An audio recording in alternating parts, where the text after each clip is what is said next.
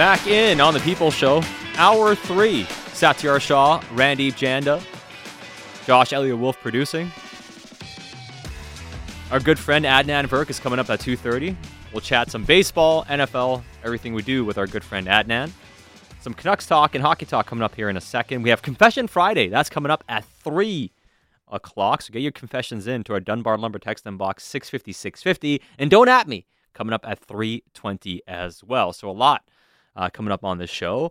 And uh, we've been in a giving mood this week, Randip, on this show. We've been giving away some uh, tickets to Vancouver Canadians games. That's, right. coming up as well for Don't At Me, for the best submission to Don't At Me. And uh, for the music enthusiasts, especially those that like some good old rock and roll, we're giving away tickets to the BC to the stadium tour That's At coming BC at BC Place. And it's not too far away. September 2nd, you got Motley Crue, Def Leppard, Josh's favorite, Poison, Joan Jett, and the Black Hearts. Yeah, I like it.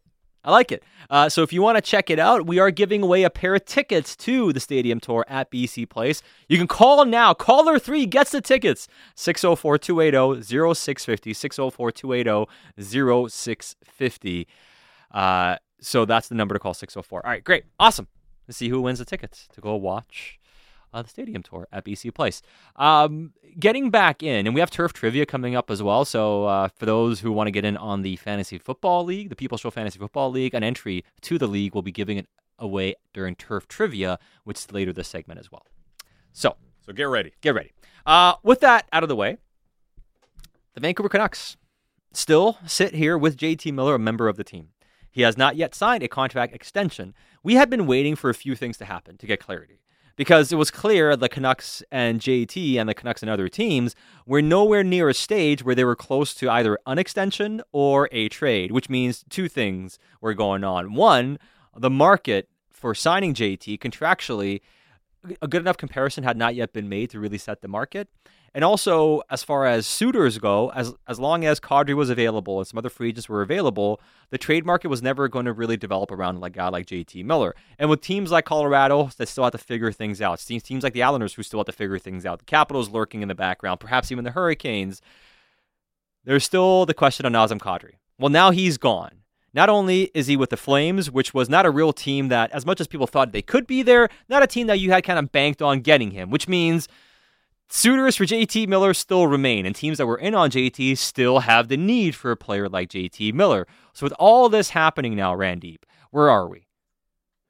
We're at a situation where desperate teams, and I don't mean like super desperate, uh, teams that want to be contenders, Yeah. they still have a want to make a move. And the Calgary Flames, you know, Sat, we talked about this last week, and, and I just felt like the Lucic or Monahan deal would happen. Just it Yeah. felt like something was incomplete in Calgary, and now we've seen it happen with the Monahan deal that will probably be confirmed. But that does leave a couple of people with, um, you know, just kind of standing there saying, okay, what do we do now? A couple of teams. And we talked about the New York Islanders, which, what are the New York Islanders right now? They've got a star center and Yeah. a star defenseman, and then they have a lot of older players. This is a team prior to last year had made the Eastern Conference final twice in a row. They lost to the Tampa Bay Lightning twice in a row. This is a team that was built for the playoffs, the way that they played with Barry Trotz. Fast forward now, they don't have Trotz, who clearly was a selling point for anybody going to that market. Yeah. But one thing is for sure, they need to act now because a lot of those guys, when we talk about Calgary in a couple of years, will have maybe contract problems because some of their older guys are going to be getting, you know, a lot more money and, and it's just not a good cap situation. Islanders are kind of already there. Yeah. So they have to act now while, you know, Matt Barzal is what, 25 years old and he's going to be, you know, RFA in a year's time. Yeah. You have to act. So where does this keep, you know, you know, where's the situation? You've got one very desperate team with very little leverage in a position that they should be able to act, but they got a lot of work to do around They their team. They got a lot of work to do. Well, I- think what what's happened here now, and we talked about the Islanders side of things during the last hour, and about how they're not a perfect fit here, because Kadri made sense for them, especially once they made the trade and traded away the 13th overall pick to get uh, Romanov. They traded away a lot of their assets already, so they're at a point where they said, okay, if we can clear money, we just sign Nazem Kadri. Well, now you're at a point where it's like you got to trade, you got to clear money to go and trade for somebody else. So it's two pronged in terms of assets you have to give up to improve your team. It makes it a lot harder. And if you don't make a move, the question you have to ask is, are you good enough? Yeah, and, and that's a fair question. They have a new head coach. They have some changes they've made. They have some young players maybe they think are going to come up, and they add a Romanov on the back end. But I'm with you. I have a lot of concerns and questions about that New York Islanders team. But I think as much as they're a team that should be motivated, they're between a rock and a hard place a little bit right now, which makes it a bit more difficult. The team, I think, if they have a real desire to get JT, they can make it happen, would be the Colorado Avalanche. How willing are they? The Hurricanes could. They have Pacioretty on LTIR, but at some point have to account for him coming off LTIR if he returns in the new year, which is kind of what the projection is right now. Sometime in January, maybe February, he returns, so he has to be activated. The other one is the Capitals. And conceivably, they could be in on something, but I don't think the Capitals are a good trade fit with Vancouver because I know the Capitals asked before too, and I just don't think they have the pieces Vancouver wants. You know, like I'm just not sure uh, the, the Canucks love their prospects and their young players. There's not a good fit on the defense, and the pick isn't really exciting. So I just don't see it happening. To me, if a JT Miller trade happens, it would be the Colorado Avalanche. They have the prospects. Yeah. They have a surplus at the defensive position, somewhere the Canucks don't have much of a pipeline beyond Jack Yeah. Rathbone. Yeah, no discredit to Truscott, Yoni Yermo, all those guys that we've talked about, the guys that they took recently, Yeah. Elias Pettersson 2.0. But the reality is, you don't have much in that pipeline. So Colorado, and this, this is a team that we talked about last year, Yeah. where hey, is this a an interesting spot for a rental last year? And they made other moves. They Yeah. made some pretty strong ones that that end up winning the cup. They're good to go. But the long, short term and long term fit at the second line position. I know we had a text earlier saying, "Hey, Newhook is ready to go. Yeah. He's he's a second line center. He's ready to go." Hasn't shown it yet. And I'm, I'm, I'm an Alex Newhook fan. Same here. I, I loved when he played in the BCHL with the Victoria Grizzlies. Watching A lot him, of speed. a lot of speed, and it's good to see him at the NHL. But are you a consistent second liner?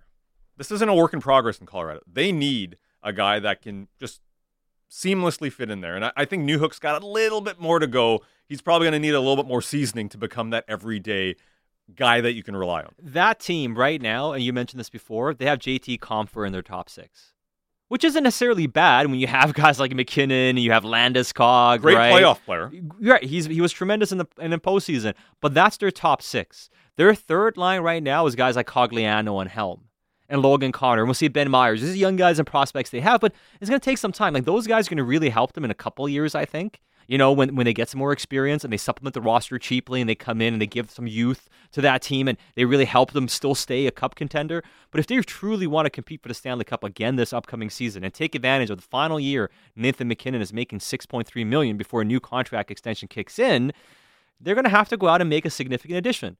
Going and signing Phil Kessel ain't to move the needle. Uh, So I wonder what the motivation is going to be for a team that just won the Stanley Cup. They have excess on the back end. They really do. Does that mean they're going to trade somebody? Well, they'd love to move Sam Girard if they're moving somebody. Yeah. But is that what Vancouver wants to do? I don't know. I, I don't. I don't know if that's the player they'd want. and remember, this guy's coming back from a broken sternum too. Yeah. And I know. I I think that can. You, but I, I get what you're saying. Like if you're an acquiring team, you're going to take that into account. There's you're probably going to use that against him, right? There's something you, you take into consideration. I think for Vancouver, the number one player they'd want, and this is obvious, who would who wouldn't want Bowen Byram? Would they be willing to do that? The second player, I think Vancouver would prefer Devon Toews over Sam Girard, but that doesn't mean Colorado's trading Devon Toews.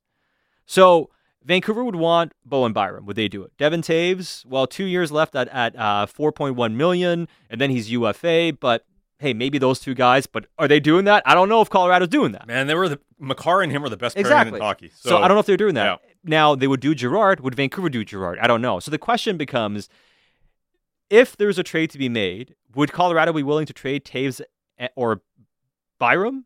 Because I think you would have to do one of those if you want to, you know, make Vancouver think or make them make that deal. If they don't, I don't think Vancouver makes the deal. But if Colorado is trying to offer, say, Girard or Alex Newhook in a pick, not all three, but like you know, one of those players in a pick, for instance, does Vancouver do that? I don't know if they do that. Man.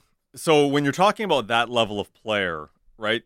We're talking about let's just start with the Bowen Byram. Like it feels like in Colorado, they are they're sold on him.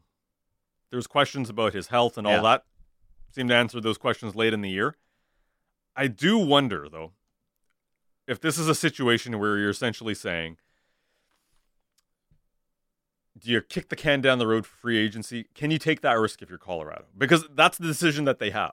They're going to say, hey, either we go after this player, we become super aggressive, and we have depth with Compher, you have, you know, uh, Newhook, and then a JT Miller, or it's just like the buzz that you hear around the Colorado Avalanche, like Byram, they love him, man. Yeah. So I, I'm with you. I think that's the move you'd go for if you're the Canucks. The appetite to make that, like, if you're the Avalanche, you got to give up something to get something good. Yeah. And that's the reality. Trading away Bowen Byram, though, uh, that that's a bold, bold move. I don't know if you, I don't know if you can do that if you're the Colorado. Yeah, I don't know if they do it either. And I see Greasy Troll saying the Canucks don't need a left hand D, they need a right hand D, yada yada. Here's the reality though. If you're holding out for the perfect right hand D to trade JT, you're limiting potential trade opportunities. There aren't many trade opportunities for that. At the end of the day, what the Canucks need is a difference maker. Yeah. And does it matter if they're left handy? Does it matter if they're right handy? Does it matter if it's a centerman? I don't think it matters as long as you get a difference maker. Preferably, you want a right hand defenseman. If not, you still want to shore up the defense one way or another, and that could still be a lefty. And here's the thing with these guys Devon Toews can play the right side, has played the right side. At some point, the Canucks are going to have to play one of their lefties on the offside, especially with Hughes being here long term, um, OEL being signed long term, Rathbone's in the mix. If you add somebody else, I think we've gone th- through this before. I think there is a chance you can move that stuff around. Well, what did we hear from Matt Rose earlier on the show when he was talking about Mackenzie Weegar? It was on the left hand side, they're pretty set in Florida. So what happened? Moved him to the right hand side. And yeah, good defensemen, you know, players that have that special talent and whatever their skill set is. Weegar obviously more defensively inclined, but still a very solid defenseman. Moved over to the right hand side, and he can do both sides now. Now, whether it's Quinn Hughes, whether it's another defenseman, if they ever trade for one on the left hand side, and I'm going to throw a Bowen Byram in that equation, you generally expect special players to be able to be coached in that way to say, all right, hey, you know what? We got a bit of a conundrum here. But like Sergachev, left shot defenseman, guess what?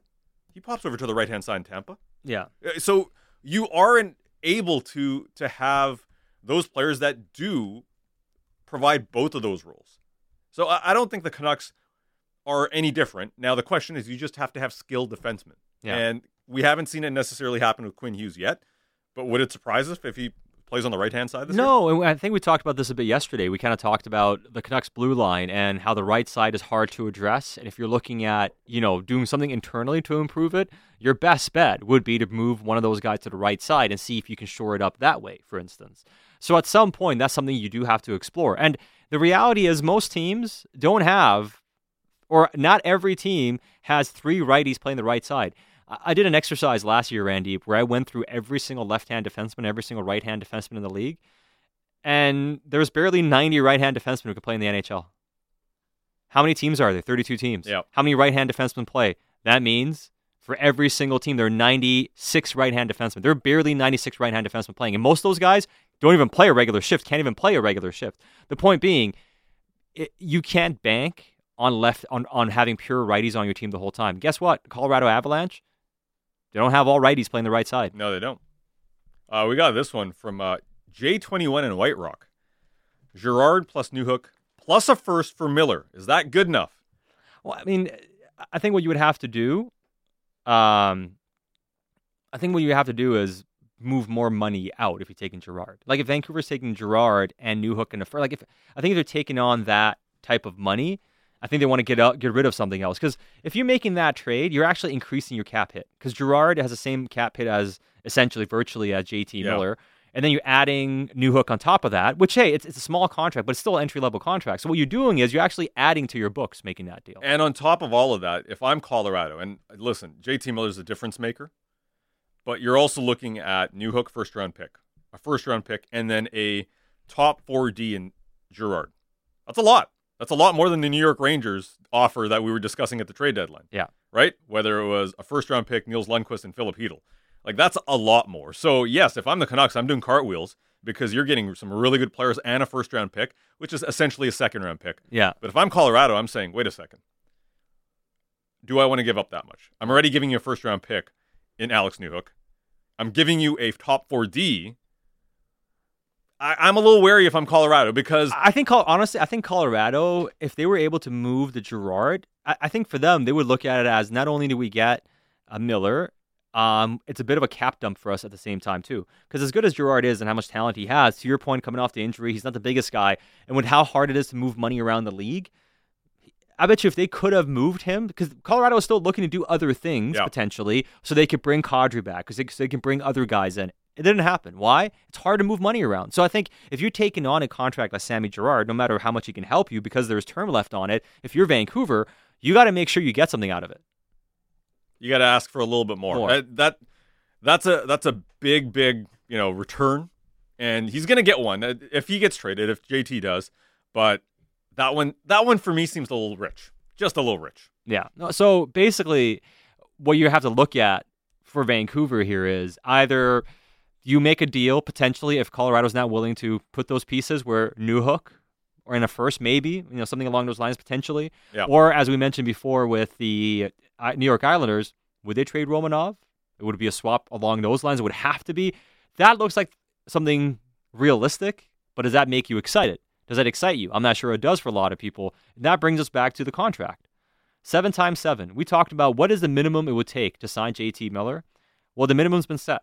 If Kadri is signing a contract worth 49 million and he's 32 years old when next season begins, he's still 31, turns 32, you know, when next season begins. JT is going to be 30 when his new contract kicks in. So at the very least, you have to give him a number with 49 million in total money. Yeah. So if the Canucks had any thought of keeping JT Miller, and if they were thinking of maybe paying him in the low 40s, that's not going to happen. At the very minimum, it's the contract you're offering.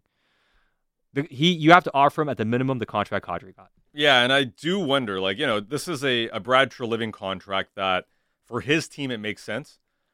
And it's not going to be great down the road because there's going to be a lot of money on the books in Calgary for some older players. Yeah. But it's a contract in the next two or three years makes sense for his team, but it does have an impact on those other negotiations coming. Now, 49 million over seven years, great deal for Nazem Kadri. But seven years, eight years for the Vancouver Canucks to commit to JT Miller. And listen, I love JT Miller as a player. Here's the issue, though. The issue is he's going to be signing that contract at the age 30. Uh, that's when it kicks in. Yeah. You're essentially committing to some form of a contract till the age of 37. And Kadri's going to be 39 when that contract ends. but there's also hey, They're trying the to win a Stanley Cup. the next two or three years. Yeah. Do we have an idea of what the Canucks are trying to do long term yet? I, I think JT Miller's contract or trade or whatever happens is going to dictate what the vision of this team is. Because JT said it himself on that podcast with John Scott, like, hey, the, the management's got Yeah. their own vision. They've got a, a way of they want to do things. I'm paraphrasing. We don't have a sense of that yet. But the more I hear that, it does make me wonder of, and Rutherford's mentioned this before, six years. Yeah. Sounds like a pretty good contract, right? It does. No, so, so if you're considering six years, now with this Kadri contract, you're probably going to have to hit 8.25, 8.15 at the very least to get to that number over six years. Yeah. Because if I'm JT, I'm looking at 49 saying, all right, hey, we can talk six years. Yeah. But I'm not taking anything less than, than 49 on that number. Hundred percent. I mean, uh, you know, Marcus and Gibson says I always hear it's hard to move money around. It's not. Teams are just not willing to part with the future for cash dumps, and that's what it is. You can move money if you're willing to trade a first round pick, if you're really willing to give up assets to do so, and not a lot of teams are. Because for a team like Colorado, for instance, they've already traded so many assets. I mean, they've traded so many picks and, and player and stuff like that to be competitive, and they have a lot of prospects left. But it's but it's like for them to move money off their books, you have to trade money and assets and then make other additions to your team. And again, that's hard to do for teams because you're giving up too much at that point. Yeah, and if there's anybody to thank, I think it's Kyle Dubas because he kind of set the price for uh, wingers, uh, playmaking wingers on the wing with uh, Mitch Marner, and the Patrick Marleau price is still the thing, right? Yeah. Year by year, what's the price on a one-year, six million dollar cap salary cap dump? First round pick. First round pick. Yeah. The Marleau contract is still set. We look at Sean Monahan, the deal that's expected to go through, pretty much the same. You look at other deals that have gone through, it's essentially that five and a half to six million dollar range. And you can make the case now because of um, how cap crunch the league is, even more so now, that it costs even more today to move money off your books than it cost a few years ago because there's just so little money to go around across the National Hockey League. All right, uh, we'll delve into this a bit more as the show goes on. Here, we mentioned that we did give away. Uh, we were going to give away stadium tour tickets to BC Place, but now it's time to play turf trivia for your chance to gain entry into the People's Show Fantasy Football League, and the reigning champion is Port Moody. That's right. JMac won yesterday, gave Port Moody the win and entry into the Fantasy Football League. And uh, listen, there's still spots available. We got a couple of days this week. Two leagues, 24 teams. You're going to be playing against Bick, myself, and other citizens of the People Show. More information to come on that. Today's question, we've been talking a lot about Nazem Kadri. Mm-hmm. I tested this question on you and Josh. Yeah. Oh, we had we had a hard time with this. You question. did, Yeah. but I think it's I think it's a doable one. okay. Nazem Kadri Yeah. was selected in the first round of the 2009 NHL draft. Three current or former Canucks were selected in that first round as well. Hmm. Who are they? 2009 draft. Three former or current Canucks were selected in that first round. Who are they? Name all three. Not All one or two, all three. All right, let us know to our Dunbar Lumber text inbox 650 650, and we'll pick a winner on the other side. And on the other side, we'll get into some baseball talk with Adnan Virk, and we'll talk a little bit of NFL as well. We haven't had a chance to talk about the Deshaun Watson suspension, which has come down. Finally, it has been agreed upon. Is it a good look? Is it a bad look? What does this mean for the league? We'll de- delve into that and more right here on Sportsnet 650.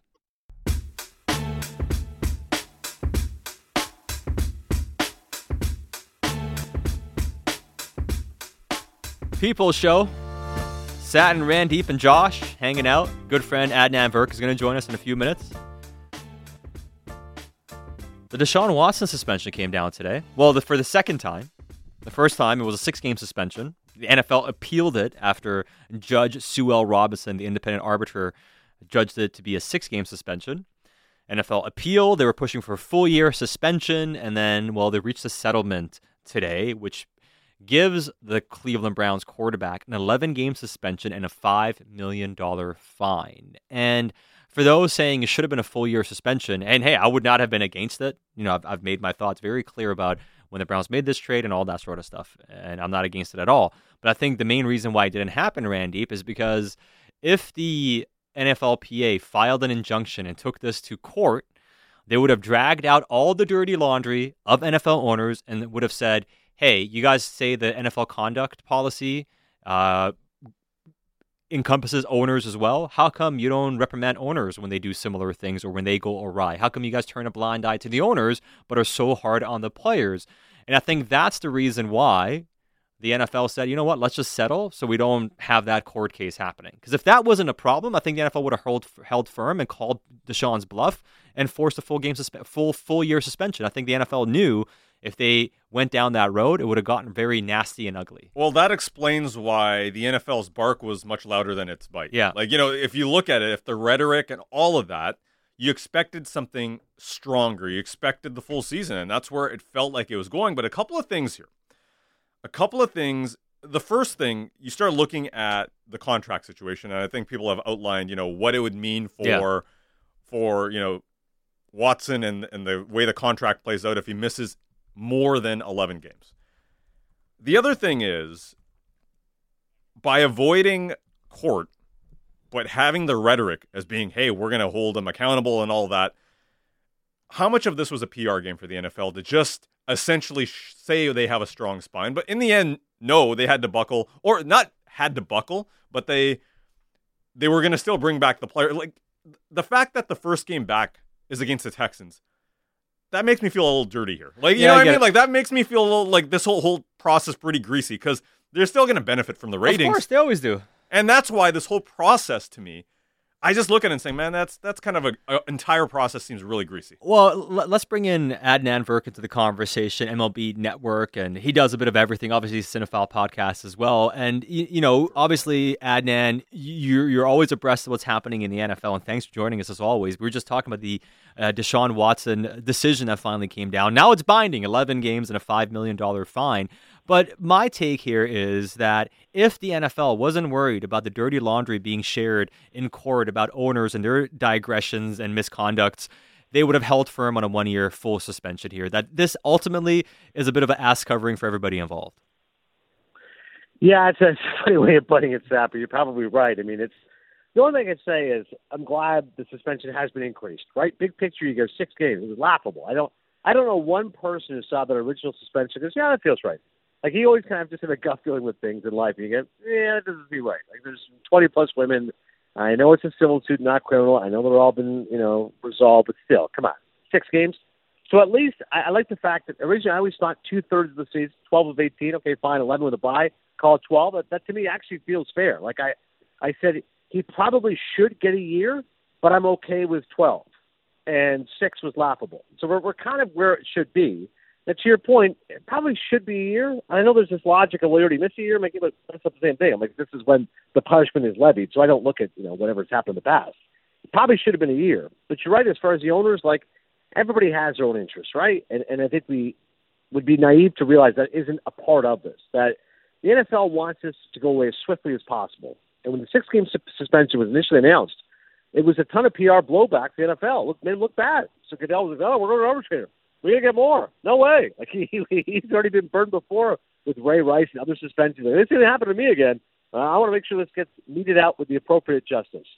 So, however we got to this point, could it have been more? Sure. But I think it feels about right that at least Deshaun Watson will miss significant time and he's definitely to be vilified. And I know some people say, well, you know, once you once you do the crime, you pay the time, and eventually it's all forgiven. I don't think that's the case. I mean, there was people for years who still wouldn't support Michael Vick because of the whole dogfighting scandal, and there'll be many people, I'm sure, many women who will say, I'm not going to support Deshaun Watson no matter what, even when his suspension is over. Absolutely, and uh, you know, seeing some of the reaction when he comes back to stadiums as well is going to be, uh, I'm sure it'll be very, very uh, negative going towards his way. And you know, if you look at the team, let's let's kind of try to focus a little bit on the football side of things. Up until week 11, how do you think this team fares uh, before they get their quarterback back? Where it gets interesting, like all along, it was like, okay, Baker Mayfield isn't the answer. He wants out. They get Deshaun Watson, but realize there's this impending suspension. So it's just it's just so funny to me, Randy, the fact that I was like, well, either way, it's going to be Deshaun or Baker in the center and now it's neither. So uh, um, I think they'll have to kind of tread water. I mean, 11 games a lot. Like I, yeah. before with six, I'm like, bro, you could go 0 and six, and Deshaun Watson is such a great quarterback. You can come back and you know rip off. No, was it a 10 game winning streak, but you know you would at least be let's say nine and eight and still fighting for a playoff spot potentially. And of course, you wouldn't go 0 and six. Maybe you'd go two and four, or even one and five, and say, okay, well, well, he can right the ship. But 11 games to me is significant. Like now, if you're four and seven, that's awfully tough. Like I, I that's a really tough way to all of a sudden now make the playoffs. You have to pretty much go five and one or six and zero when Deshaun comes back. So I, I think it's unfortunate for Cleveland, and I have no sympathy for them because, of course, the ownership knew what they were doing. Yeah. But it's unfortunate for the fans. You go, hey, you know, we're building something special. This could be a team that contends. I Baker's not the answer. We all know that. We take a step back, we regress. Hey, we got this guy who is, without question, a franchise quarterback. Bad guy, though. Obviously, yeah. did a lot of bad stuff well, look how look the other way, get to the season. But now I was like, no, like I, I, I can't imagine a situation, fellas, no matter who the quarterback is, where they end up being a contender. Maybe they make the playoffs, but they're not going to be a contender this year. I just can't see it. Well, I, I'm I'm there with you on that. I mean, and it's sad as a Browns fan because they have so much talent, and then you know you go make the Deshaun Watson bet, which is obviously tough to grapple with as a Browns fan morally, and then obviously now you look at the team and you're like, well, they don't really have a quarterback for 11 ga- games, and they're a team that has talent. And and to me, Adnan, I think their season will be determined in the first first four weeks because they start off with the Panthers, Jets, Steelers, and Falcons. You essentially have to go four and zero oh or three and one to have any chance of being a playoff team when he comes back. So the first four weeks is going to determine the season for the Browns. Yeah, as you say that, I, I feel like three one is very doable. Yeah, right? Panthers who knows? Maybe they're a better team. Okay, Jets, that's a win. Steelers, dude, they're they're, a, uh, they're not the black and gold we grew up admiring, and the Falcons are clearly in transition. I mean, that that's like a three-win team. So yeah, I'm with you. If you, if you don't go three and one out of the gate, you go, God help us. How the hell are we going to get wins against other teams? All right, let's talk some baseball here. We got uh, the Yankees versus the Blue Jays coming up. Uh, four game series, and yesterday's win for the Blue Jays, huge one. Both teams won, but near perfect from Ross Stripling the urgency that they, you know, they had the offensive explosion uh, heading into this matchup in the Yankees. Let's from a Blue Jays perspective. Uh, what do you want to see tonight from the Blue Jays? Because you got some offense, you got some pitching. Uh, are the huge question marks for this team right now? Well, it's interesting that I'm back right now visiting my parents here, in Maple, Ontario. So I went to my local CIBC to make sure my uh, my my debit card was no longer dormant. And the conversation quickly turned to baseball. And it's funny. He was like, "Oh my God, we have one starter." like that. That's the feeling here in Toronto. It's like, "Oh man, all yeah. we have is Manoah." I'm like, "Well, Kevin Goss is pretty great too." No, after that, it's pretty dicey. I mean, I think that that really is the major concern. If I'm a Blue Jays fan, I just say Kikuchi's a bust. You know, you say Kikuchi, I say he's a bust. Three years, thirty nine million dollars yeah. Went down the drain. I don't know. Oh, hey, listen, he was an All Star. That's, that's half a season. The second half of the year was horrible. Bust. Ryu hurt. You mentioned Stripling, who's always been a godsend. I'm stunned how good Stripling has been. And then, of course, he got hurt, but now came back and was brilliant for them. So maybe you have two and a half starters. Berrios is the really confounding one because Berrios, I always said, was like not quite an ace, but a one B. Mm-hmm. Like he's, he was like a, he's an outstanding number two or like a poor man's ace. But and instead for the Jays, he's been like a three or a four. And like, wait, we give this guy like 130 million dollars. Like what? We give Austin Martin and Simeon Woods Richardson two prospects, and his ERA as a Blue Jay is a little south of five, and he's just been so inconsistent, and it's either boom or bust. So I think I, the, my first thought, I look at this Blue Jays team, like, all right, you have two and a half starters. I think you need three and a half to really be a legit playoff team. Offensively, you know, Vlad Jr. is great. We got to start worrying about Bo Bichette. Like he's been a disappointment and continues to be so. And then after that, you know, guys kind of pick and pop. Chapman, his powers really come on second half of the season. He looks like he'll be another 30 home run guy. You know, Gurriel slowed down after uh, a good first half. Espinal as well. But then Teoscar chips in, and, and again, you, you just hope you get enough contributions. Kirk has obviously been tremendous for them this year, mm-hmm. and then Romano's outstanding in the bullpen. So for Toronto, I, I think it's it, another situation where you say they should be better than what they are. But this is a team which has an eerily similar record to a year ago, and as you guys remember, they closed strong, had a great September, and that's what made things interesting. Everyone kept saying that's the one team you don't want to face come playoff time. You know, 19 wins September, they're missing the playoffs out by one game. Well, this year, I don't see the hot streak necessarily coming. Having said that, Randy's Yankees really slumping badly. Needed that huge win. Thank God Donaldson, the big grand slam, taking the heat off my boy Booney. The Yankees, Jays, two teams post All Star break have definitely been underwhelming. So it feels like one of those litmus tests. And maybe the dog days of August. But think how nice it'd be for the Jays if they went three or four in the Bronx. And similarly, if the Yankees take three or four at home against Toronto and try to right the ship. Uh, well, and you know, it's pretty incredible because we are we're looking at the American League and there are a lot of strong teams here, and we talked about the Yankees a lot who've kind of cooled off, but. And maybe it's because we've kind of come to just expect this from the LA Dodgers because they're just so dominant. But I, I look at their differentials, I look at the season they're having, and it's they just seem to be operating on a different plane than every other team every single year consistently. I mean, 250 uh, run differential almost. I mean, they're on pace for 112 win season right now. I mean, do we give enough credit to how incredibly amazing this Dodgers team is year in and year out and what they might be able to do this year? No, I think it's one of those situations where you just get spoiled by excellence sometimes. Yeah. And part of it, you know, it feels a little bit like the Braves of that great 90s run, 14 straight division titles, only the one World Series.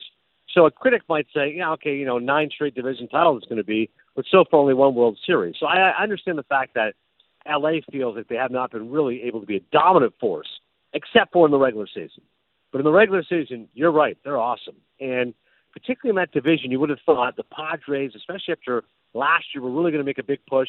And they were close this year. One and a half games out, I think one point half a game out, and then boom, LA put on the afterburners and just blows their doors off. Giants, huge regression after 107 wins ago. They're like a 500 team. The D-backs had a decent start, and then was in the Rockies or the Rockies. So it's amazing for the Dodgers. They don't get tested at all at their division, which should be good, ends up being vastly inferior. They coast towards the playoffs. As you said, over 100 wins. And yet, I could totally see a scenario, as great as they are, in which the Mets beat them, in which DeGrom, Scherzer 1 2, Edwin Diaz, crank up the Narcos, Timmy Tressler, and Blasterjaxx. We got Pete Alonso, you got Frankie Lindor is now back to being the one of the top two or three shortstops in baseball. Marte's good, Escobar, Canha, et cetera. I'm like, I could totally see the Mets being the Dodgers in six or seven. Um, and and that's the frustration I think for Los Angeles. Like as loaded as this team is, you could see some issues.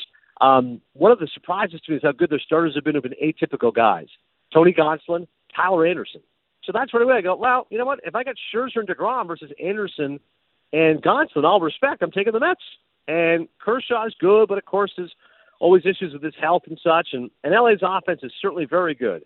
Freeman's been great, Mookie Betts, Trea Turner, Justin Turner, all the rest of it. But I think that's part of the frustration for LA and it's for fans. They go, yeah, I know they're great, but show it to me again in the postseason. The one World Series, fellas, was 2020. That was in a shortened year. You got to do it in a big season. Okay, AL um, AL wild card. If we focus on that for one second again, so you got the Mariners, Rays, and Jays in those top three spots. Minnesota and the Orioles, who were sellers at the deadline, they made that move, but still they're hanging around. Does Minnesota have kind of the juice to stick around with the other teams? Should they be in this conversation consistently enough, or you know, if the blue the Blue Jays get their their kind of the ball rolling here, uh, there a separation into the quality of teams here? Because it feels like you know, the Twins aren't getting that that love, you know, from a lot of folks to say, yeah, they're there, but are they really? A hundred percent. It kind of feels like fool's gold. And the biggest reason why is their pitching just isn't strong enough, Randy.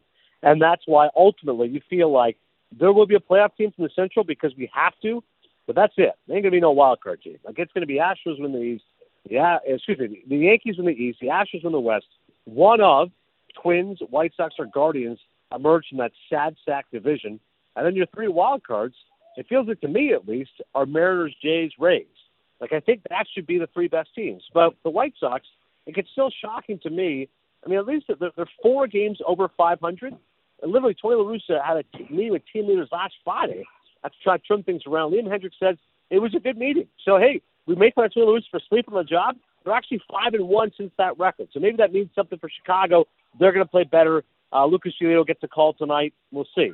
But for Minnesota, it's honestly been their pitching, which is the biggest reason why nobody really feels like they can really be that team. And ultimately, it's like, again, it, one team will win from that division, and whoever wins is not going to be favored anyways, right? If Chicago wins, I'm like, well, whoever they're playing, they're going to beat them. Like Mariners, Blue Jays, Rays, yeah. whoever it's going to be. That's how bad that division's been. They're just beating up on bad teams like the Tigers and the Royals. Um, and so for the Twins, I'm like, I wish. Listen, sustained playoff success would be nice. Buxton's a wonderful player and a terrific star. Obviously, durability concerns. The issue is hitting for low average. He is hitting for a lot of power, but they just don't have the horses. I think, in their starting pitching one through ten.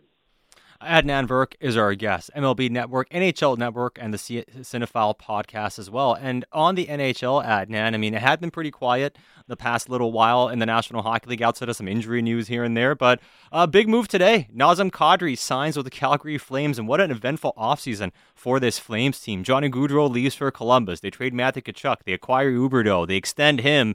Now they sign Nazem Kadri. What do you make of the big news today and what the Flames are up to? Sean, it's amazing. I, I got to do normally my radio hits in Calgary every Thursday, yeah, along with you guys, and then Pat Steinberg get to text me. I'm sorry, buddy, you can't do today. Too much Flames news. Let's do tomorrow. We'll do all the baseball you want. I said I totally understand. Um, Brad Treliving is living his best life. Apparently today is his 53rd birthday, right. and he's in Texas helping his daughter move. But in between doing that, he's signing Nazem Kadri. I love these multitaskers who can somehow get these things done when I have struggles to get one job done. But I love Kadri. I mean, are you kidding? Uh, I've always cheered for him being a Muslim and playing hockey. The fact he's an Ontario kid. Um, the fact he finally won a Stanley Cup. I like the fact he's feisty, he's pugnacious, He puts his money where his mouth is. All that terrible Islamophobia and horrible tweets and stuff that were sent to him his playoff way.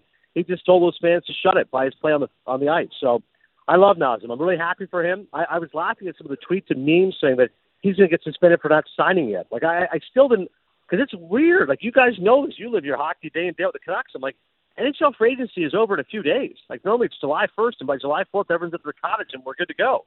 So the fact that everything was taking so long, I really didn't understand where to go with it. And I was obviously following the story, and somebody had whispered the Bruins are still in the mix. I'm like, oh man, I hate the Bruins. God, if Kadri goes there, it's horrible. So I, I root for the Flames, not just because of my loyalty to SN 960, but I think they're a good team, and, and I think it's amazing that you could have looked at this team before and said, wow, Another battle that Alberta lost against Edmonton.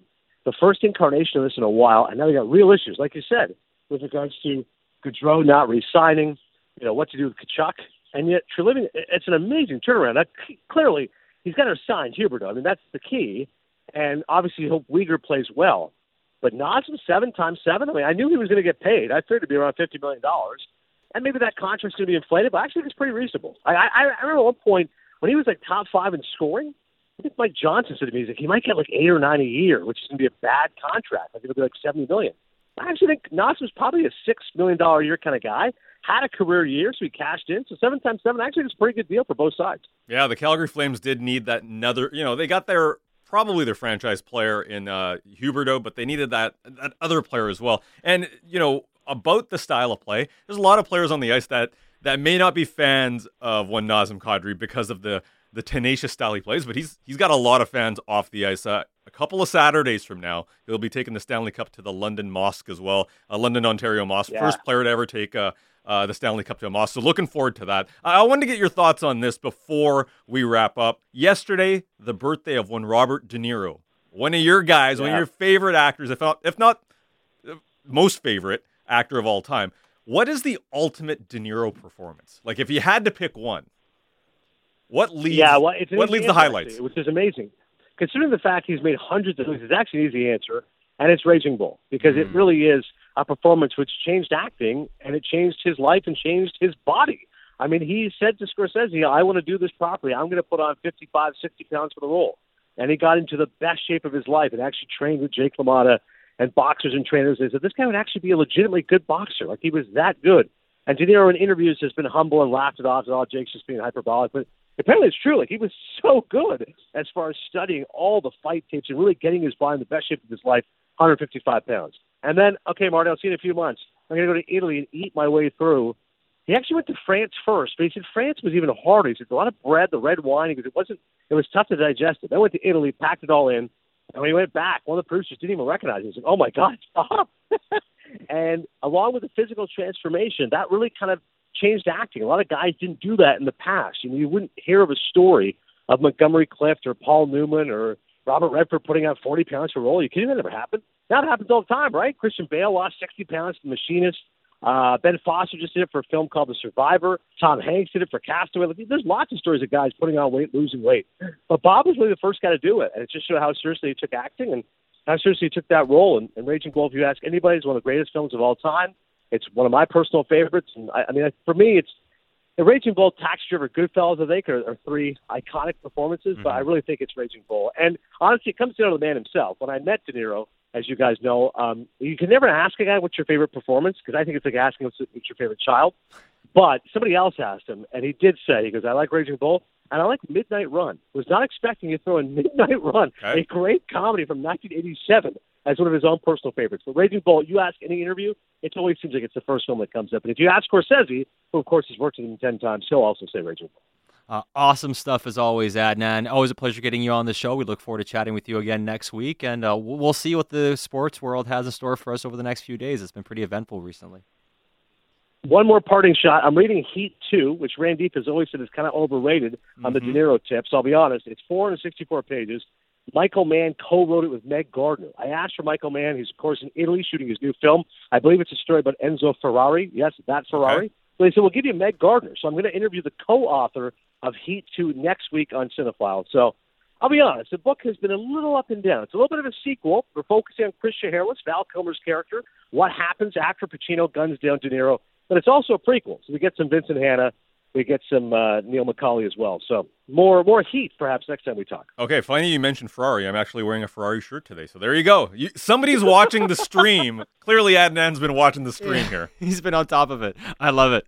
Hey, Adnan, man. Randy, seriously, when when when are we going to get a Stanley Cup to the Gurdwara? Can we get some? Can, uh, listen, but what but Nazem is doing is great, but can we get confirmation? Has anyone brought a Stanley Cup to a Gurdwara? No, it has not happened, but I know Canucks fans are saying if Arshdeep Bains wins the cup with the, Yeah. the Vancouver Canucks, it could be that it could be the first. Nice, that would be awesome. I like it. More reason to root for the Canucks. Yeah, absolutely. Hey, Adnan, thanks as always, man. Have a great weekend.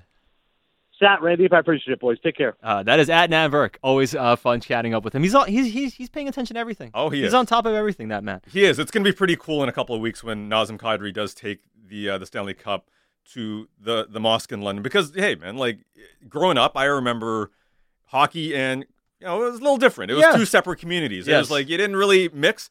Whereas now, hey, representation and having somebody in the at the highest you know part of the game basically Yeah. win the Stanley Cup, bringing it back to the community. That is awesome. So awesome thing. We're going to see on August 27th, I believe, is the date. Love it, love it. Excited to see that as well. Uh, now, Randy, we've been talking a lot about the Nazem Kadri signing, and we knew that there was a deal pending. Sean Monahan going from the Flames to the Montreal Canadiens to clear up the cap space it requires to sign and make the deal official with Nazem Kadri, and that has now been made official. That's right. Both teams tweeting out the details. The Flames send Sean Monahan and a conditional 2025 first round pick to the Montreal Canadiens for future considerations. So we got a good old future considerations deal happening. So Yes. there you go. It's official from both teams. Yes, it is. So there we have it. Uh, we'll continue that. And coming up next, it is Confession Friday. And if you have any takes on the, the deals that have been made today, what that means for the Canucks, get them in at Don't At Me. That's also coming up in the next segment. More coming up right here on Sportsnet 650.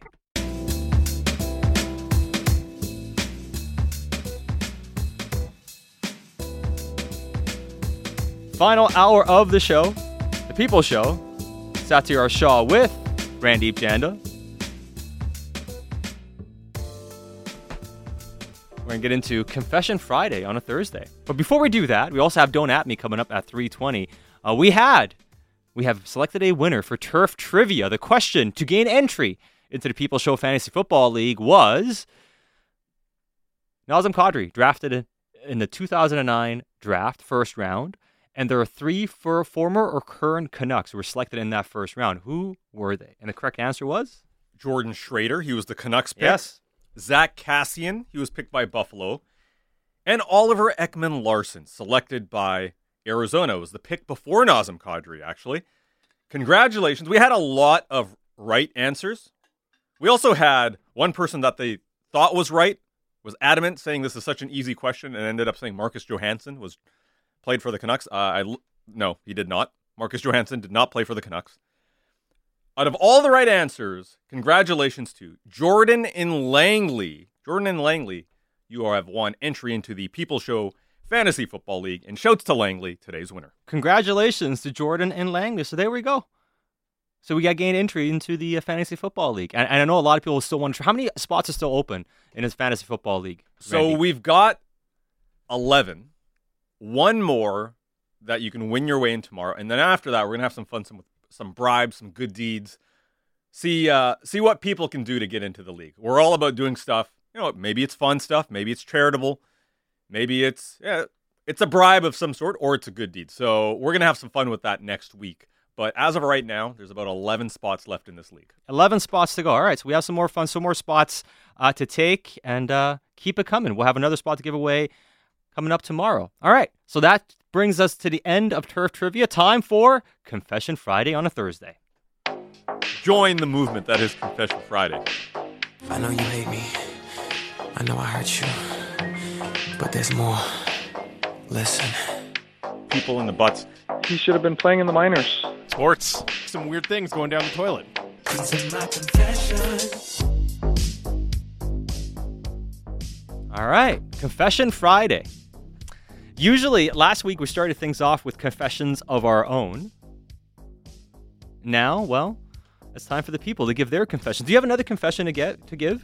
I don't have one right now. No, No, I don't. I don't have one. I think we can get straight to the people because it feels like it feels like people are bringing it this week. Some of them are sports related. Some of them are not. As we say on this show, hey, the weekend is coming. Maybe you have some pent up energy. Maybe you want to get forget something. Maybe you want to get something off your chest. Yes. Unsigned, anonymous. You come in with your confession. We'll read it, and you go into the weekend stress free. Yes. That's it. You you uh, you alleviate any stress or any baggage you may have that you need to get off your chest. as creepy as this music and this intro is, this is designed to actually relax you. Yes, it And it's kind of relaxing. It is kind of relaxing. Kind of relaxing. Um, Confession Friday. Shall we get this going? Let's do it, Randy. All right, this one, Canucks related. Confession. Confession Friday. I want the Canucks to lose again this year. Not just because it's the best draft in eight years, but because if the Canucks are good, this brainless ownership group won't allow a JT Miller trade. Uh, well, I mean, yeah, I mean, you- you're confessing how you feel. Those are conflicted feelings, conflicting feelings. I get it. I, I can understand. So wants their favorite team to lose because just want a JT Miller trade. And the draft is good, is, is according. That's not me. That's Yes. unsigned text. Not yeah, that's not you. Unsigned texter. Uh, we got this one, not Canucks related. Confession. Apart from one to two songs, I really can't stand the Beatles. Ooh. I You mean, uh, is is that really something to some people? Will people get mad at you about that? Like, I think the older generation. the older generation will. does, but I think I think we're kind of getting to the point now where like I wouldn't say there's Be- Beatles fatigue, but I think that the greatness of the Beatles isn't quite as palpable as it was, say, 20 years ago when you talk to people. People don't speak about the Beatles in the same reverence as they once did. Somebody should have sent this in yesterday for overrated, underrated. Can you imagine the people yelling at us if we went underrated or, or sorry, overrated? But this confession, no name on this one either. Apart from one to two songs, can't Yes. stand the Beatles. Can't stand the Beatles. All right, it's a confession. Uh, uh, this isn't a confession, but it's a comment. Why are you guys? Why are you guys calling it Confession Friday when it's Thursday? You're killing me here, Tony the Gas Fitter. It's Confession Friday on a Thursday. Exactly. And for a couple of weeks, we tweaked it because we're moving some segments around, but we're Yeah. not changing it Confession Thursday. No. We want you to feel like it's a Friday. Yes. It's summertime. Mentality. Every day is a Friday. It's kind of worse. You feel like it's a Friday, and then you're like, ah, wait, it's Thursday. Woo. Uh, here's one unsigned. My, they're all unsigned. I should, I should stop saying unsigned. Confession Friday. I released a mouse from a sticky pad and dropped him at the neighbors. You know what? I'm just happy that the mouse is still around. the, the mouse, you released the mouse. That's all that matters. He released it. Who cares about the neighbor? Oh, my goodness. Uh, this one. As a vegetarian, I can relate to this one. My on and off again vegetarian girlfriend loves the rice I cook because I make it with chicken stock. But okay, you don't specify. Does she know? No, she can't be. No, I mean, I, will say if you if you do like if you make Spanish rice ever, you have to have some sh- chicken stock in the rice. Okay, so the question So- I have is the phrasing on this text is is she an on and off again vegetarian or is she is your is she your on and off again veg- girlfriend? like can you specify where the on and where the off is coming from? Are you guys like casually dating or is, I she, so. is she a casual vegetarian? I, I think it's, it's it was one of those things like casually dating, Okay. but I don't know. I mean, nowadays, listen, um, I haven't been on like the dating scene. It's a lot different nowadays. I heard like it's a lot different. Like when we, you know, when we were, I don't know. I mean, Yeah, yeah. I don't know what's going on nowadays, but let, let's just say it's it's a lot of like, yeah, I'm with you, but I'm not with you. Yeah, there's a lot of um I got a lot of people. We're I'm doing seeing. things but we're not doing things. Yeah, but there's a lot of like, yeah, I'm seeing you and a lot of other people at the same time. Apparently, what? th- that's a big thing. you know now. what it was back in the day? It was called something different. That's all it is. It's just branding. Why don't you It's just branding, Sat. just? It's always been a thing. It always has been a thing. Um, here's one. Uh, Confession Friday. When Chester Bennington died, Bennington died. I thought my work um, workmates were just messing with me, and they told me he had passed because we would sing the songs at work, and it was funny because customers would clap. But the worst part was when three of us guys would sing a whole new world from Aladdin. So I thought they were pulling my horrible prank, getting back at me after the other guys we sang to was a no joke. It was no joke. So uh, Confession Friday on me. Okay. It's a long drawn out one. That's uh yeah. So basically, started singing the song, and yeah, they're like, "What are you doing?" He's he, he died. He- Oh. Come on. Come on. That Yeah, hey, uh, you don't put your name on this. I was actually going about to read this next one, but unsigned. Confession Friday. I must confess, my sister got me to try wait for it. Pickles wrapped in fruit roll-ups. Pickles and fruit lo- roll-ups. So okay, you you confess that you tried it, but did you like it? Is the question. You don't specify whether you liked it. I, okay, Sat, as you know, you've witnessed me doing a bunch of stupid stuff. Yeah, on you air. guys, you and you and Reach. I don't know what it is with I'll- you guys. After like when when we did the People Show together for a while, I was like, why do you guys inflict pain on one another the way you guys do? Like, what is with this? You I- guys, you know, you can you can like not take the bet. I like trying things though. Why not? You live once. He says they And- weren't as bad as I thought. Okay. Uh, he or she says that. We're gonna try to make this as anonymous as possible. Sat. he or she said that. he or she. Uh, confession mock Friday, except for one or two songs, all tragically hip songs suck. All hip hop sucks. All hip hop sucks. Okay, I thought it was tragically hip. Oh, thought, okay. That could have been uh, that could have been dangerous for this person. All hip hop songs? Not a fan. That's see, I disagree with that one. This one's not "Don't at Me," so I'm gonna be like, no. Mm-mm. Uh, I do, ha- I do have a, I do have a confession. Do you have another confession Well, to make? you- what is with you and confession? no, you mentioned tragically hip. Oh, I have a confession. Oh, my- I, come on. I do not care for any of their music. Come on. I don't. I'm sorry. Why? If that makes me less Canadian, I'm sorry. how do you? How do you I just not like it- the hip? It, no, I just don't. It's just it's it's noise to me. Just noise. No, it's like it's, it's music, but it's nothing special. It's just noise. It's like a chainsaw. It's noise. Man, seriously? I, hey, this is this is what this segment is about. I am confessing. It's just it's not my thing. Yeah. Well, I mean, uh, people have other confessions. Like this person says, "I can't stand the Weeknd." Okay, uh, isn't isn't this like the Weeknd's music? It's, it's like it's very weekendy, isn't it? Uh, Uh, my confession: I used to like the show until you confess your hate for the hip. I like the hip. Yeah, Rick that I ran deep. I like the I hip. hey, this is this is what we do on this show. We open up our hearts and open up our bad takes. You might Yeah. think mine is bad. I, I don't think it's a great one. Uh, here. Hey, Uh, I don't know if a musical t- take make me think less of you, but here we are.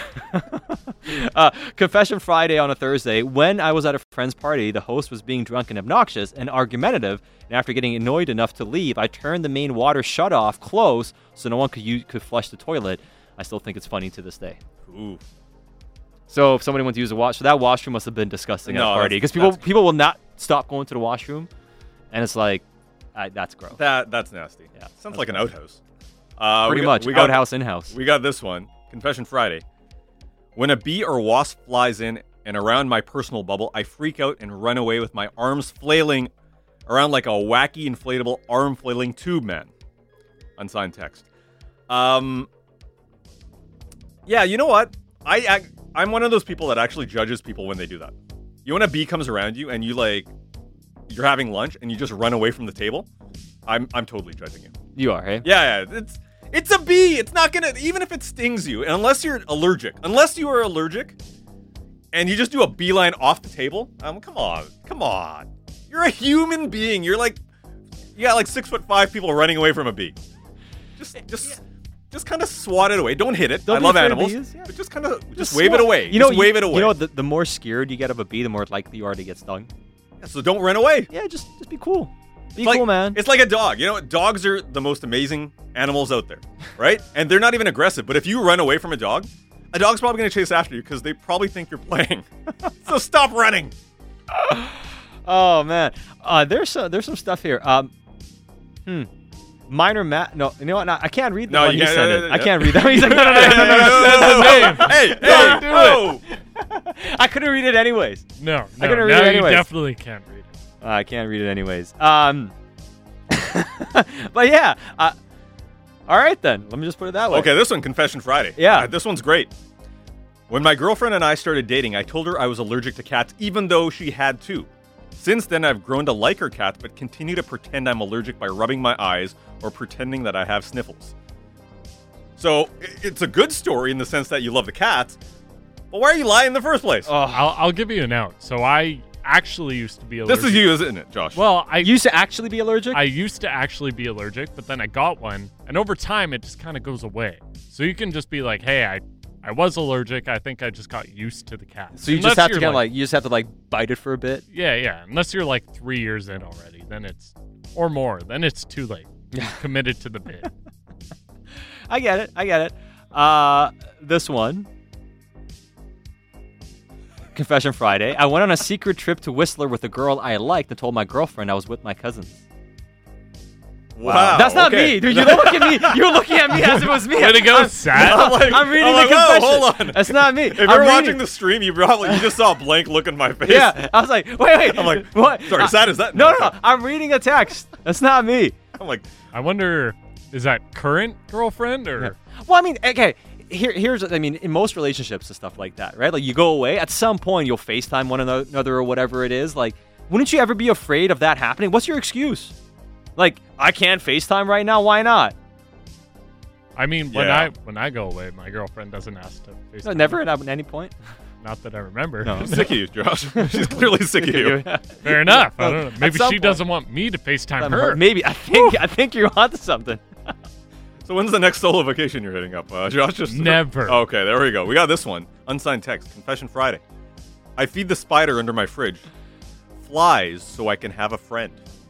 Okay, that's hey, whatever you do, you. Insects are friends. Like, I, I- hey, listen, I am not going to judge if you have a friend that's another living creature, insect or not. Hey, they're living creatures. All good, man. I ain't judging. I'm not judging. uh, Confession Friday. Uh huh. I broke up with my last few boyfriends because I found out their obnoxious love of the Seahawks was just too much. Is that Bix X? All three of Pixar. All three of Big Saxon. ah, my goodness. Uh, somebody texted in and says that. Remember last week, somebody texted in and said that they have a fun a fun date set up. Ah, with yes. them and another couple. and they would provide an update. Yeah, well, the update is in. I can't read the update except to say that uh, certain um, certain classic movie purveyors would be proud. Is essentially what he said. Whatever that means. I'm just gonna leave it at that. Okay. That's all I'm gonna say. I'm just providing the update for last week. That's it. Okay, I- I'm I not gotta going find this anywhere else. confession 'cause I can't I'm, see it. I'm not going anywhere else. I'm not saying anything else. I'm just leaving it at that. Because if I read the text, I would prefer if you did not read. it. right? I can't read the text. I don't even know if you can edit it in a way I that can't. makes it. That I think I think the best I could have done was what I just did. I don't think I can say anything more than what I said. yeah. All right. Please I- don't. I, haven't even Please seen the don't. I haven't even seen the text yet, so I don't know which one you're talking about. Uh, but all right, we can't read it though. Is the point? Yes. Uh, this one, Confession Friday. I think I like the CFL. Cool. There you go. There we go. all right. Confessing to like the Seahawks. I mean the CFL and this. Well, Well, that that- that text about the previous boyfriends. That might be if we were picking winners. That might have been a winner today. Uh, this one. This one's kind of cringe. yeah, Not kind of cringe. It is. It is cringe, My yeah. confession Friday is we went for a family vacation to Mexico. I didn't get a chance to manscape before we went, so I borrowed my father-in-law's electric and straight razor to take care of business, and then I give it right back to him. I don't know what to. no. Eh, we we brought this on ourselves by creating this segment, so I can't even I can't even judge said person. Yeah. I can judge you actually. I can't say anything to you though. no. We judge, but we won't say anything. Well, no, no. I don't judge. Actually, you know what? I'm not gonna judge. I'm not gonna judge. Not gonna judge. No, I'm Uh, definitely judging. I'll say this. Uh, this one here. uh, I've got a confession. I've been thinking all day how ridiculous it is that Deshaun Watson's going to get a second chance and Colin Kaepernick took a knee and got kicked out of the league. I don't know if that's a confession. That's just a take. Yeah, that that could have been a don't at me. I think you got these segments mixed up. Repurpose that for Don't At Me. Uh, confession. There's a sports radio DJ who had a stupid music take, and now I'm keying his car. what? I I don't listen to the hip. That's it. That's it. I and there's there are dozens of us. There's people texting in that agree with me as well. All right, I'm not the only one. There's a few of us on this island. Yes. Uh, here's one. Confession Friday. I've never been on a plane in my life. I'm about to be 38, and my ex-wife is taking our son on his first plane ride this week. He's 10, hasn't stopped rubbing it in my face. I'm extremely jealous and want to power bomb him. wow. Wow, they're really really right. aggressive there to end it Hey, off. it's a confession. It's a Hey. confession. That's Uh, this one, confession. There's a sports radio DJ who had a stupid music take, and now I'm keying his car. oh, is that texted in again? We did just read Oh, that. sorry, my bad. There's multiple ones. Oh, this one says Kendrick Lamar sucks. Well, you suck. All right. My confession. Sounds, sounds like what's with these bad music takes today? Confession Friday. I lied. I am judging you. No, absolutely. Okay, here's one. Confession Friday. I hate the Seahawks and anything to do with them, and change the station when you talk about them. So you might want to miss on hour two of the podcast today. we did talk some Seahawks. we did. Um, this one. Uh, the worst salesman back in again. I confess, I may have recently got into collecting hockey cards, and it's addictive. My confession is they are a little pricey at Walmart. Even I have taken advantage of the five finger discount Ooh. once or twice, perhaps. Wow. I think that might be the first time that we've uh, had a a person break the law. Eh, you know, it's still still. uh, I'd like to say as a disclaimer, please do not break the law. Please don't Confession break the- Friday is not for that. No, no. Uh, here's another confession. Thomas the Train. I'm a licensed Whoa, grower. whoa, you can't, What? you can't say it. Oh. All right. Never mind. I'll leave it. I'll, I'll read it we later. can't tell you what he's licensed with, or he or she. Okay. Okay. We'll move that around. My We'll, bad. We'll my put it in the shuffler. My bad. I'm, I was trying to, I was trying to save him. Whoa, whoa. Sa- save, save the yes, man. because if you look at the second part of that, Yeah. there is some. well, you almost messed that up big Man, time. I almost, I almost put this, made this person get in a lot of trouble. Um, yeah. Uh, this one, uh, I confess that I'm totally sick of seeing princess, princess on board, and no farmers, no food stickers in every other car, and I drive for a living. Okay, I'm definitely going to judge you on that one. No farmers, no food. I'm all about that life. That's Yeah. a, that's a great message, and it, those stickers, I'm for it. But that's your confession. Yes, and you well, texted it in. I will say this: uh, princess on board, whatever. Baby on board, fine. My confession is, I loathe people that have the baby on board sticker. if they break the law when they're driving. Yes, if you're cutting off people, If you're speeding, cutting off people or whatever, and you have a baby on board sticker, you might be the lowest class of human being. That might be overstating it, but that's my confession. That's what I think of people that have the baby on board sticker and drive like jackasses. There's also too many variations of the baby on board sticker now. There used to just be the baby on board Yeah. one. Now there's just like you could have one for every show you're a fan of. It's like, yo, you like Breaking Bad? Little Heisenberg on board. Little Heisenberg. up- uh, this one, Confession Friday. I hate the Spence Diamonds ads and change the station whenever those ads come on. Well, it's Yeah. okay to have bad taste, It's folks. okay, it's And, you know, if you don't like them, you're in the minority. You know how many cool wet rag texts we get a day? Yeah, we do. How do. many diamonds on diamonds on diamonds texts we get? How many? I don't know. Uh, okay, I brought a cool wet rag. All right. Here's one. Yeah, this one baby on board and smoking. Yes, that would be the worst combination. Oh, we got this one. Uh, I- I'll read this one before. Um, I grow medical cannabis and I enjoy spending quality time with my plants more than my girlfriend. Provide a reason though. Like I, not I you, would- not you. Hey, I, I I think there's two. Well, well, one reason. One, you're not spending time with your girlfriend. That's the insinuation. The second one being you're probably high. So you'd rather be high and not be with your girlfriend. and there's probably minimal conversation, right? There's no, there's no arguing, so that's all right too. Uh, this one is this one is very harsh, but I feel like we have to read it. Sat okay. Confession Friday. I hate Dan Riccio. What? Poor Reach. that, that that wasn't me. That was a text that You have to in. read that too. Uh, this one. Sat, you'll read anything. That's exactly it. Remember the married woman of the Yeah. Mercedes? it's true. uh, plants don't talk back, is what one text said. All right, all right. This is. I mean, I'm just saying. You guys should release a little Sportsnet 650 listener on board stickers. That's fine. We can do That's that good. one. I like it. I like uh, Confession Friday. I'm a pretty sus guy. Yeah. I'm, yeah. pretty, I'm a pretty sus guy. That's good. That's really good. Uh, hello, boys. I once stole a stole a Christmas tree and I took it home and sold it to my mom. I was 14. You just you just confessed that you're an an entrepreneur. you're a small business owner at the age of 14. I like that. Uh, this one, Confession Friday. I've never seen any Godfather movie, Titanic, or Avatar. Okay, I, I've seen two of those movies. Well, the Godfather ones and Titanic. I've never seen Avatar. I like, you know, when people are going crazy with Avatar, I didn't watch it and still haven't. Apparently, it's really good in theaters, but I've watched it at home and it's it's all right. It's not amazing, but it's all right. Yeah. In 3D, apparently, it's mind blowing though. I want to see it. I mean, I've seen it. The second one comes out. That's what I want to see. year. That's what I want. I seen the first one. It was fun to watch, but I'm gonna watch them later. This one says, "I really miss Robbie Joel Hall, the greatest of all time, according to Sat and Randy. Our man Robbie. Hey, man. Robbie, you know what he does? He markets, he sells, he does everything. He, does, does. work for you, and he's also the captain. Remember that. Remember that. Robbie's the captain. Robbie's our guy. Uh, we got this one. Confession Friday. The subway ads are horrible. They do this thing like they act like they're training someone to uh, read the script, and it's so annoying. So, like the the Mark McMorris uh, ad, I, obviously the Mark Messier one, all of those ones. Yeah, Oh, come on now, Canucks fans would hate the Mark Messier one anyways. I think they would. All right, uh, I think I think we've had our fill of confessions because we have to get the don't at me as well. What, what's going on? Alistair in Clearwater saying, "Tell Josh he needs to clip Randip saying I hate Dan Riccio."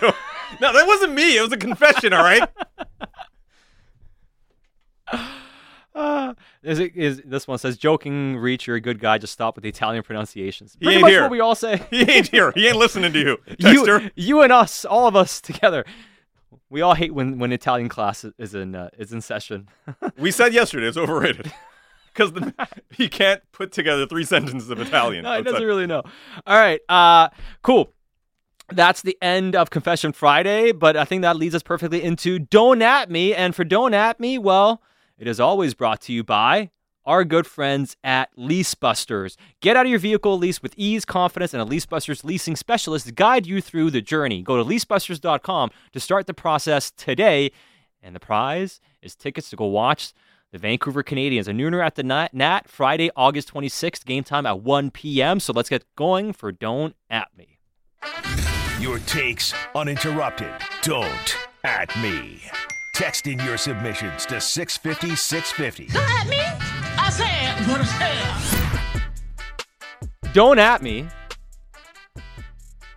JT Miller talk is only going to increase, not decrease. So if you're expecting less JT Miller talk from now until the start of the season, it's not happening. You know what's coming tomorrow. JT Miller talk. First 10 minutes of the show, baby. Update. Update. Uh, update season is back. Yeah, I'll be making calls tonight. I'll have an update. Whether it's an update, no update, update, there's something coming tomorrow. And I'm taking some time off after tomorrow for a couple weeks. But even when I'm gone, don't at me. You might you might you might be popping up like Kevin Weekes. yeah. The I might sat news dump is coming down, coming There's- tomorrow. There's, sna- there's a news dump coming tomorrow before I go away for a couple weeks. And uh, the, we'll see what happens. I can see it. Hey, hockey fans, it's Sat here in poolside. yeah. All right, we got this one from Chef Swagger from Hell's Kitchen. Don't at me. Deshaun Watson got off easy. He should have been suspended for an entire season and fined 50% of his annual salary. 50%. 50%. Uh, we got this one. Texture, who confessed something earlier. I'm not going to say the name. Don't at me. My girlfriend just dumped me. I believe that was the uh, the cannabis enthusiast. That was, Oh, okay. It wasn't the person I, I mentioned the name, right? Because No, no, we, no, didn't- no, we didn't read that text. we didn't read a text. We didn't read a text. couldn't no, couldn't say that. Uh, don't at me. The Calgary Flames will miss the playoffs. Raj from Clo- Cloverdale. Oof. Okay, so if they miss out, that implies that the Canucks or the LA Kings would come in, or Yep. or Vegas, obviously, right? You got. I still don't see the Central dropping off. So it, one of those spots. Interesting. Hundred percent. Uh, Fuzzy from Abbotsford. Don't at me. The beard, the no beard rule was a reason Kadri didn't sign with the Islanders. Interesting. Okay. It wasn't the money. It was the beard. Uh, this one. Don't at me. I love Dan Riccio. Don't clip that either. Please don't. Don't tell Dan about. That. I hate. Dan one. Riccio. Uh, Spencer and Campbell. Don't at me. A standing bet I have every year is that the Canucks will place above Calgary during the season, and it's not looking so hot. wow. All right, we got this one. Marcus and Gibson's. Don't at me. Sat will be the first to report a JT Miller extension, just like he did with Quinn Hughes. we'll see. All right, the pressure's on Sat. Uh, we'll see. That was that was funny. That was because I knew the numbers. My, remember what we did? I'm not saying, just saying. That's right. Yeah, yeah. Oh. Yeah, you yeah, you're early on that.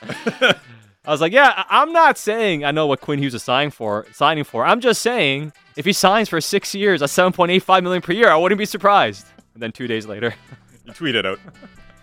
Oh yeah, he was he was dropping. I don't know if that's gonna happen. We'll see. We'll see. Don't at me. There is not enough talk about Horvat. We've been talking about him for two weeks. What are you talking about? Uh, don't at me, but Password will come back next season. Puff. Hmm. I don't know about that. I'm going to go ahead and say no. We'll see. It could pop up anywhere. That's a no for me, dog. Password is like. Well, like you know a- what? You guys it's have a like, people's show. Yeah, you it's can like do an whatever you underground. want. Hey, password's like an underground cult. They, they always they always hang around. Password's hanging around. You got to take it up with Bick, though. yeah, we'll see about that. Yeah. We'll see about that. Uh, don't at me. If the listener signs their Confession Friday submissions, they should have their name read on air. It's not Sat's fault. Chef Swagger from Hell's Kitchen. You know what? Chef Swagger, I'm with you. It's your fault. I, I'm trying to protect a lot of the listeners from themselves. Sometimes you just Or don't know what is really good for you. from them and from me because I'll Yeah. read anything. Yeah, you I'm will. like I am. I'm like Ron Burgundy. We got this one. Don't at me.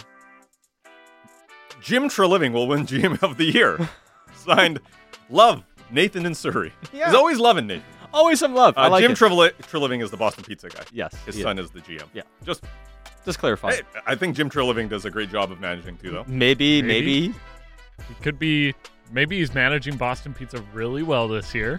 he might get the. He might get the trophy. He might. He might get the trophy. Uh, Keith the Water Guy. Don't at me. Uh, Whitecaps are actually entertaining after all their new signings. Hmm. You can't add them. I won't. I won't. We got this one in uh, David and Campbell River. Don't at me, but JT Miller will spend the remainder of his career in a Vancouver Canucks uniform. JT is not going anywhere. This man, David in Vancouver, clearly has a JT Miller jersey. this, he is clearly invested in JT Yeah. Miller. Uh, Minor Matt in Abbotsford. Do it. I give zero you know what. Read my name with my submissions. He's a glutton for punishment. Or he doesn't care. Minor Matt. Uh, Nathan, who was always coming with love, admits that Nathan in Surrey has had a liquid lunch. Well, All right, a lot to confess on a Thursday for Nathan then. And finally, uh, Jeffro, don't at me. The Seahawks will be a playoff team, not this year, but next year. All right, there we go. All right, that brings us an end to Don't At Me, and a lot of fun on the show today. Breaking things. It's been down. wild. It has been. It's been wild. Uh, thanks for all the submissions, and we will announce the winner on the other side right here on Sportsnet 650.